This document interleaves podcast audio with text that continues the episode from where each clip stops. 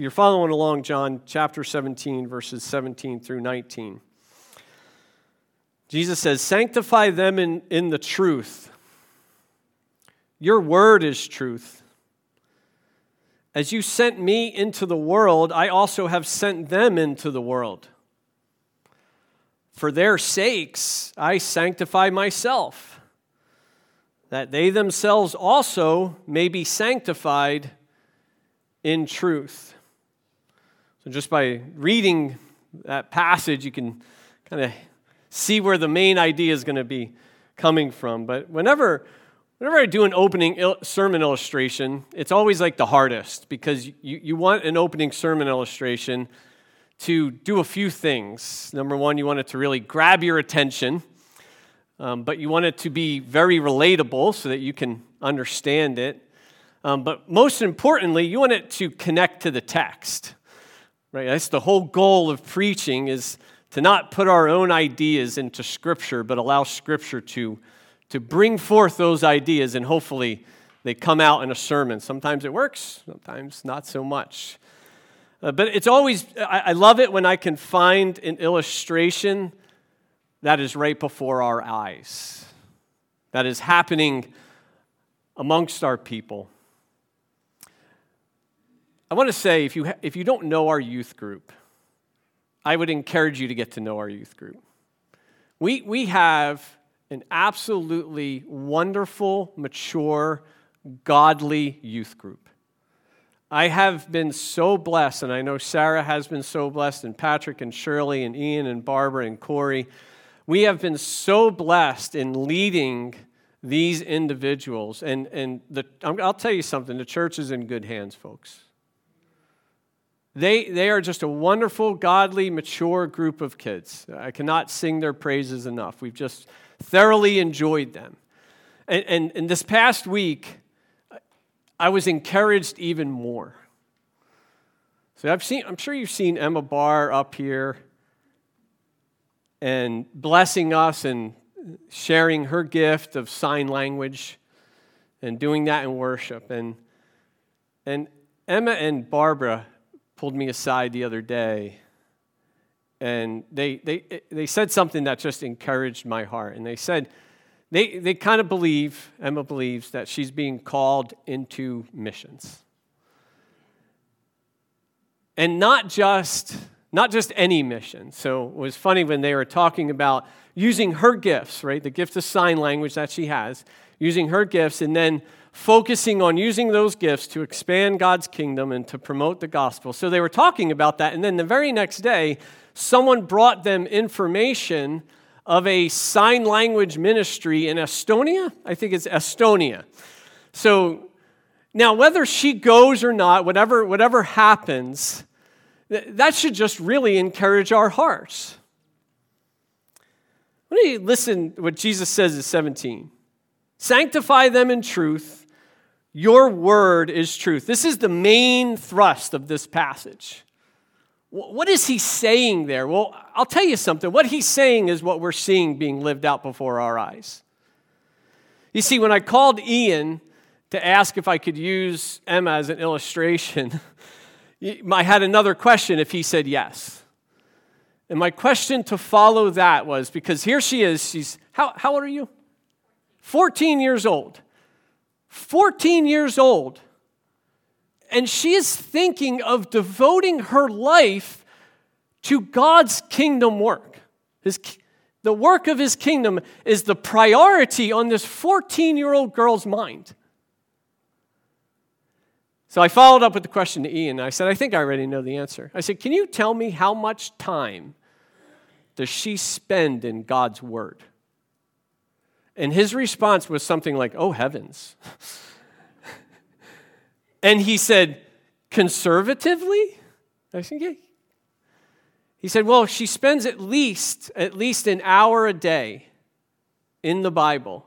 And that's not including all the other devotionals and all the other, the other missionary biographies that I know she's reading because I've been giving, I gave her one. And he actually said she's a voracious reader. What's happening? I'll tell you what's happening. This is happening. the more time that we spend in God's Word and the more time that you and I allow His Word to infiltrate our lives, the more time we live in the sphere, in the existence of His truth, the more we are going to set ourselves apart for His work. God's word sets us apart for his work, and we are watching it, watching it happen right before our very eyes. Notice what Jesus says here set them apart, consecrate them, sanctify them for your use in your truth. The word is the means in which that happens. The more that you and I immerse ourselves in the word, the less we're going to immerse ourselves in the world and the more we are going to be used by Him.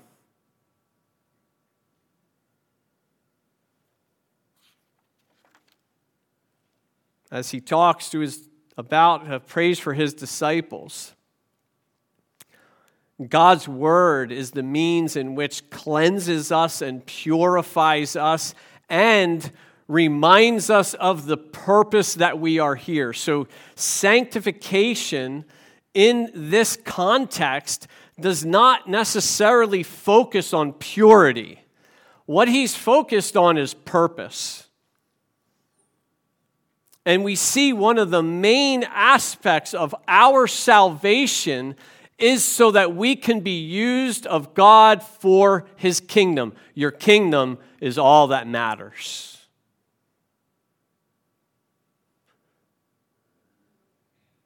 Brian McDougall came up to me the other day and said the reason for the men's retreat was because he said, I can't just sit here and listen to a sermon after sermon and not do anything about it. That's exactly what we want to happen. I remember walking into the Bible college, New England Bible College, and it said the word, something to the effect that, that God's word is not for our information, but for what? Transformation.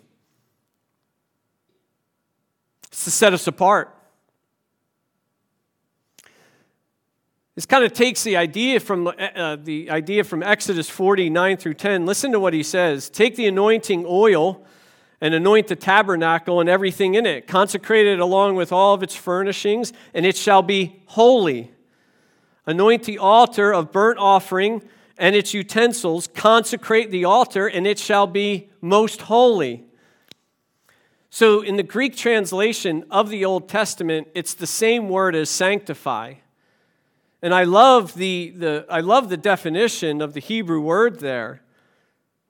It means to remove from common use, to be subject to special treatment, or this one is my favorite, to forfeit over to the sanctuary.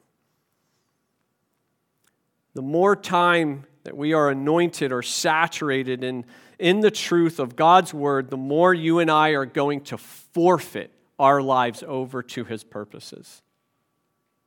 That is the goal, one of the main goals of salvation.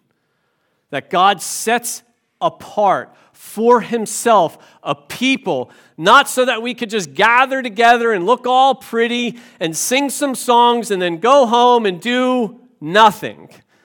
And we see that come forth in the first point, that the first key that we see in this passage is ours. So he develops this idea of sanctification and here we see it's for a very particular purpose. Our sanctification is for his mission. Listen what he says. As you, so just as God sent Jesus into the world on a very specific mission, for a very specific purpose, I also have sent them into the world. I don't know what it's going to be like up here in August. I'm sweating, getting worked up already. So I went home recently on a trip, and I knew it was a special occasion. It was a special occasion because we got to use the fine dining. You guys ever have the fine dining in the house? You know, set aside, you got a little cabinet and all the fine chinas up there. And, uh, and it's probably because we had so many people. I don't know if I'm special. And my mom was like, oh, you get the fine china right? But we, we, would, we wouldn't use it that often, but during special occasions, so Easter, Christmas, celebrations, the fine china would come out. We'd eat in the dining room, which we never ate in the dining room. And, and I knew, I was like, oh, this is great. You know, so we're sitting around the table, and it's set aside for what? A very particular purpose. It's functional, it's to be used, but it's set apart from the rest of the what? The china. Now, we also in our house, so that's the main idea, right? We're set aside, you and I are God's fine china. So we're set apart for His purpose to be used at His will and for what He wants, and to serve, to serve others, to serve Christ as we serve others. We also have this other area in our house. It's called the living room.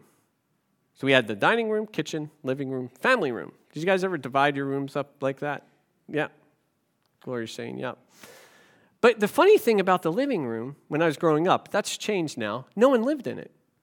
The living room was like a it was like a mausoleum. It was just like a museum. And, and it was funny because it had the nicest furniture in the world that you'd ever seen. And it's all beautiful. And my mom kept things really, really clean. We used to call the, her, mom, her mom the white glove lady. So my mom followed in a step. White glove, you go around, no dust. And this place was immaculate. And it was, it was so well kept, they would put plastic on the furniture. And I'm thinking, and if you sat on that furniture in August on a hot day, you ain't getting up for three hours. It was just sticking. And the whole, the whole point of the living room, it was a misnomer. No one went into the living room. There it was. It was beautiful. It was set apart from the rest of the rooms, but it wasn't functional at all. And, and I look at that. Now it is. So don't worry. You come to my house, you're welcome to go in the living room. But I look at that and I see the church sometimes like that. We're all cleaned up, we're all pretty, we're all made holy, and then there we are. We're just sitting around and just collecting dust. And we're not functional. You and I have been saved for a purpose. As you sent me into the world, I'm sending them. You have a job to do.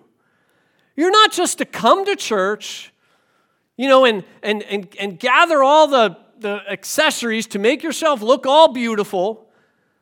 We're not just purified, we're not made holy so that we can sit around and admire ourselves. And I got to tell that to myself too. We have a job, don't we?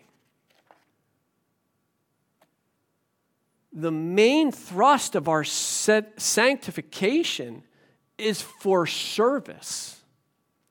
It is to serve Christ as we serve this world and we serve Christ by promoting the gospel, by preaching the gospel, by loving our neighbors who don't deserve it. Who don't deserve it. And, and, we're, and if we're like that furniture sometimes, maybe we're like, oh, you're too muddy. You're not sitting on me. But, but sometimes we have the mindset, and I, I pray we never have this mindset in this church. When we come to a church and we say to God, How can you serve me? How can you make my Christian life better? You know, does it have the right nursery? Does it have the right kids programs? Does it have the right worship? What, what can you do for me, Lord? But we need to come with this attitude Christ, you sent me into this world. How can I serve you? How can I serve this church? How can I serve my family?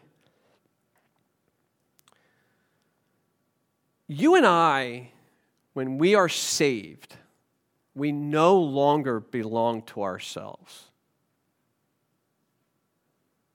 And I think the more we get that idea into our heads, the more effective we're going to be for His kingdom. We're, we don't belong to ourselves.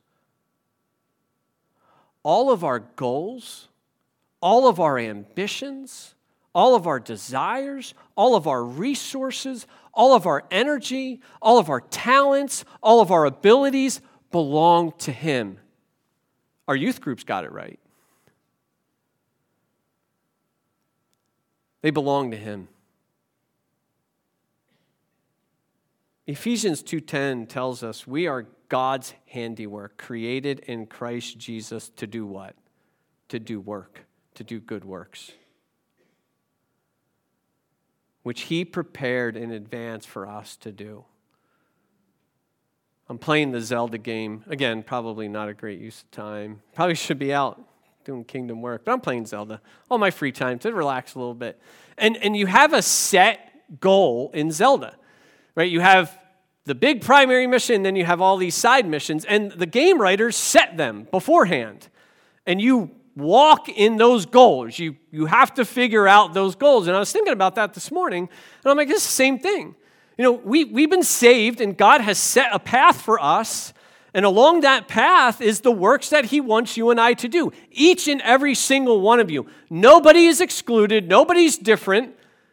Nobody just takes the path without doing any works. He has a very particular purpose for each and every single one of you. Very particular. To serve your family, to serve your friends, to serve your community, to serve your church, whatever it may be. Isn't that amazing to think that he set these works ahead of time and now we're, we're as we follow in obedience and the more that we allow the word to soak into our lives, the more you and I are going to walk in those works that he's prepared beforehand. That's your purpose in life. He saved you for a purpose. And it's a purpose when you do these works that those works are going to last for all eternity. They're not going to go away. And so much of the things that we do, we're spending time on what? The temporary, the things that are going to be wasted.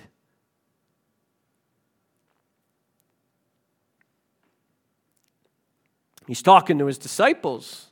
And, and I, I, love what he's saying because he's, he's, saying, he's saying that the mission for them has already started. He hasn't even gone to the cross yet. And he's saying, I've sent them into the world. It's already begun.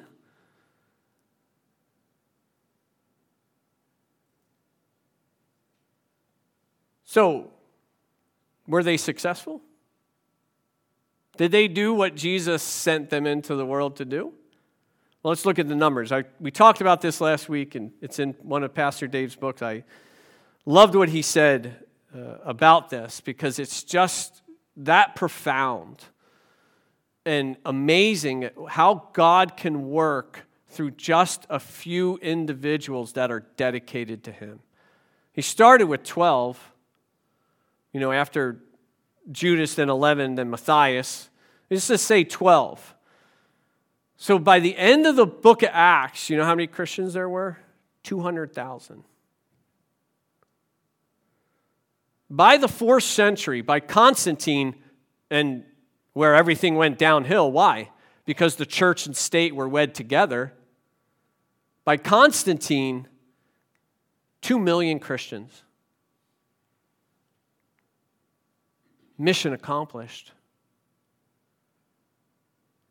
Did they do what he sent them to do? Absolutely. And, and I look, I look at this, this wonderful, beautiful, devoted church and we can get discouraged sometimes with numbers, can't we? We're like, oh, we're just a small church. You know, we don't have a big budget. Did the apostles and the early Christians have a big budget? No, did they have pastors zip lining down and entertaining people and mega churches, carnivals and all? No, no, no, no. Their carnival was a bad, right? Their their coliseum, right? That's how the church grew. So, can God use individuals that allow His Word to shape their lives and everything they do and then set themselves apart for Him? Can He use a church like that? Absolutely. Let's try it. Let's just see what happens. Right? Let's just devote ourselves to Him wholly and fully. Every single day, let's spread the gospel. Let's see if he does something like that again. It's a mindset, and it's, it's reminding ourselves of our primary purpose in life. Again, Christ likeness. Christ likeness is purpose. Christ was sent on a very specific mission to accomplish and be to accomplish God's will, to be obedient to God, to be different from this world, to reveal the truth and to die for our sins. It's a mindset, it's an attitude. And the more that you and I soak up this word and, and gather all of our priorities and all of base all of our decisions and formulate our wisdom from his word, the more you and I are going to set ourselves apart for his work. It's a natural outflow. It's funny because there's a, a, story about a pastor, and he was, he was eating lunch with one of his, his members of the church. And before he could swallow his first bite, the guy said to him, I'm really disappointed you're not preaching the gospel. And the, and the, and the pastor had to, he, I think he might have choked a little bit, because you know what book he was in? He was in the book of Romans. And what the guy meant was you're not preaching the death, burial, resurrection of Jesus Christ so that people are getting saved here on a Sunday morning. And we, we often think of the gospel and we leave it like that. that. That is just the beginning of the gospel, my friends. The gospel starts at the cross and then goes to the resurrection. And sanctification, you and I being set apart for his work, is a massive, massive part of the gospel. Being conformed to his image is part of the gospel. Abandoning ourselves to Jesus Christ for the sake of his kingdom, that's the gospel. It's not just getting saved and getting all prettied up, getting all made holy, and then walking through this world doing whatever we please knowing that we have some fire insurance. The gospel calls us to be his disciples, to die to ourselves, and to make ourselves avail- available for God. And the more that you and I spend time in the Word hearing that, the more we are going to do just that. And the foundation for our sanctification is, is, is Jesus Christ and what He did. So Jesus' consecration is our foundation. It forms the basis for our being set apart in this world. Listen to what he says. He says, For their sakes, for their sakes, I sanctify myself, that they themselves also may be sanctified in the truth. The very fact, so Jesus didn't need to be purified, did he? No, so what is he talking about? He's talking about consecrating or setting himself apart to do God's will, and it's on our behalf, primarily to die for our sins. So, a major, major aspect of what Jesus does is the fact that when he dies for our sins, he purifies us and then makes us what? Useful to God. We become part of God's kingdom work. We are now ushers, so we're not just saved and then set aside. We're saved, sanctified, purified, and then used by God. That's what he's saying. So we see a few things here. We see the provision, we see the power, the pattern, and the purpose. If you can think of another P, I'll give you a buck. But, but mainly, you see the purpose behind it was that Jesus dies for our sins and he makes us a, a people for God so that God can use us in his kingdom. Everything that we say, so Jesus is talking about, this is Old Testament sacrificial language. Jesus was both the high priest and the sacrifice without blemish.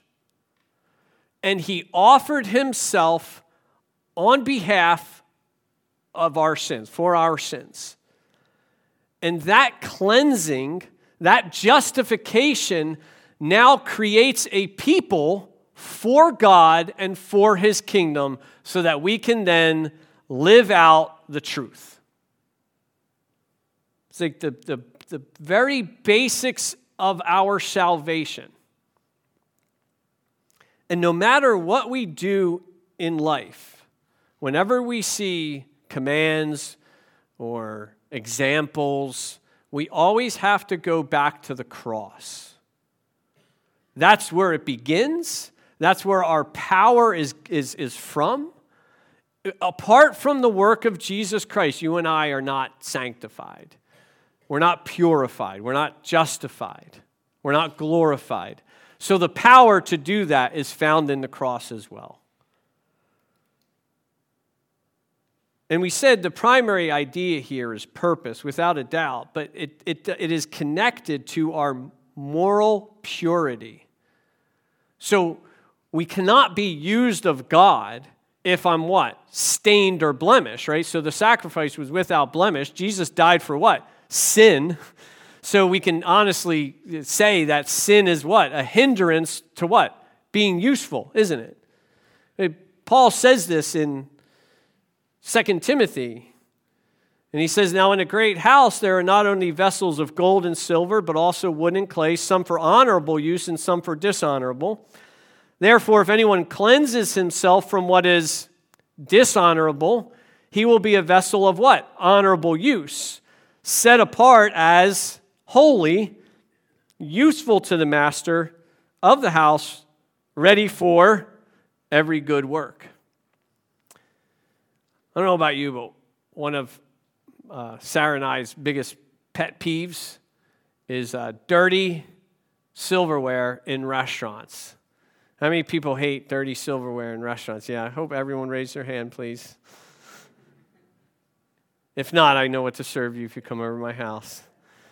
So eh, you would think, you would think, right? They have one job, and that's to make a, an environment that is, you know, very accommodating and very nice where people enjoy what? Food. So you would, you would hope that the delivery vessel of that food would be clean. But 76% say it's a number one problem in restaurants. And if you guys had plans afterwards, I'm sorry. But you could blame your pastor if you keep swapping out the utensils if you're going to a restaurant after this. But there are some times, and you're like, and I think they misunderstood when they say, I'll have what they're having, not what they had. I don't want it on my fork. Can you please take that back? But we, we, we understand that in, in life, but do we understand it spiritually? Because the reflection of the, the silverware is on the, is on the owner, isn't it? It's on the restaurant, it's on the chain and you say, I'm not eating at that restaurant anymore. But, but many, many times, Christians are out there serving and we're covered with spinach and stuff. We're just, we're, we're, we're covered with what? Sin. And when we're covered with sin, we are unusable for God's work. And I think we have to understand that. Uh, like, so many times I've, I've come across lives, Christian lives, and I've seen that sin really, really hinders people's ministry. It hinders their joy, and it hinders their usefulness to God. And he doesn't mean perfection. But we constantly need to go to him be cleansed of those sins, be reminded of those sins in His Word, and then obey. Allowing the truth to shape our lives, to purify our hearts, confessing our sins so that you and I can be of use to Him. Because if not, if we're in a pattern of habitual sin, if you and I are willfully sinning against God, He's just going to put us aside. Why would He, why would he use a dirty fork. And again, it doesn't mean perfection. But if we're allowing a habitual sin to impact our lives and we're not giving that up, he's not why would he use us? Christ died for sin. He died for sin so that you and I can serve. And it goes beyond the purity as well, because in, in, in what Christ does is a pattern for us to follow, isn't there? his path was a path of what? It was a path of suffering. Jesus' life of obedience, his life of consecration, is a pattern for us to follow and for us to understand that it is part and parcel of our Christian walk. That in our service, in our consecration, we are most likely going to suffer.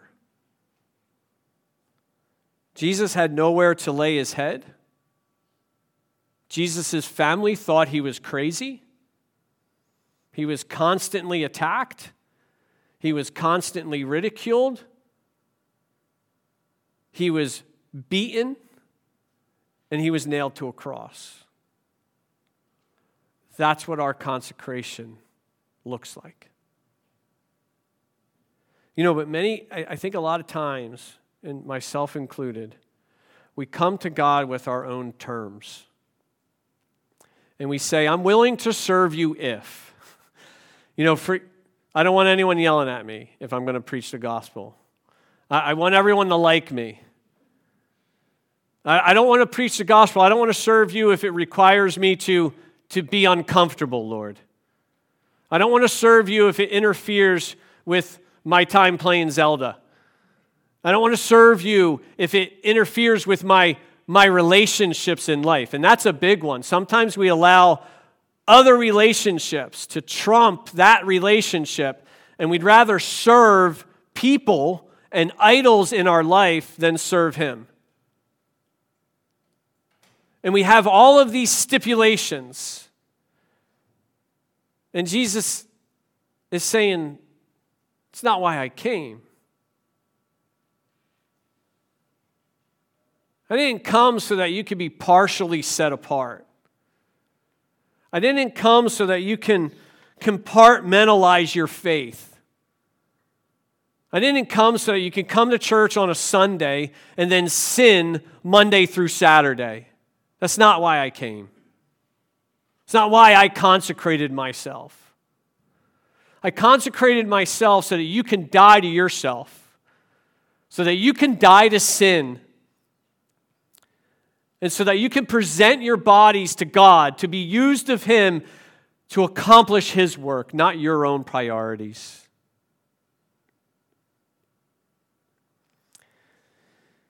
E. Margaret Clarkson Uh, wrote a hymn. It's called So I Send You. I don't know if anyone's ever heard of that one. It kind of sums up what Jesus is saying. So I send you to labor unrewarded, to serve unpaid, unloved, unsought, and unknown, to bear rebuke, to suffer scorn and scoffing. So I send you to toil for me alone I send you to bind the bruised and broken, over wandering souls to work, to weep, to wake, to bear the burdens of a world aweary. So I send you to suffer for my sake. So I send you to loneliness and longing, with a heart hungering for the loved and known, forsaking home and kindred, friend and dear one. So I send you to know my love alone. So I send you to leave your life's ambition, to die to dear desire, self will resign, to labor long and love where men revile you. So I send you to lose your life in mine. I send you to hearts made hard by hatred, to eyes made blind because they will not see, to spend, though be it blood to spend and spare not. So I send you to taste of Calvary. That's where he sends us. The more that you and I are in his word, the more we will know of his life. And the more that we will be transformed into his image and allow ourselves to be given over to His purposes. I want you to do an experiment, maybe, maybe next couple weeks, next month or so. Keep reminding yourself of this passage. Keep going into the Word, dig into the Word even deeper, and see what happens in your hearts, in your minds, and in your attitudes. Because I think the more that we're in His Word, the more we're going to respond like some of our youth are doing right now. Here I am. Send me. God's word sets us apart for his work. Father, we thank you for allowing us to be a part of your kingdom. We thank you that you can use broken vessels like us. We thank you for the power of the cross, that we are made pure not because of what we do, because of what Christ has done for us. But Lord, help us to remember this truth that you came to gather yourself a people for yourself and for your purposes. And Lord, I ask you, I ask that through your Holy Spirit and through your word, that you do a mighty work in all of our hearts, myself included. Lord, that we allow your word to shape our lives and that we walk in the sphere of that truth every single day. That we allow it to guide our decisions, influence our priorities and goals. And Lord, that we just give ourselves completely over to you as your Son did for us. We ask this in Jesus' name, amen.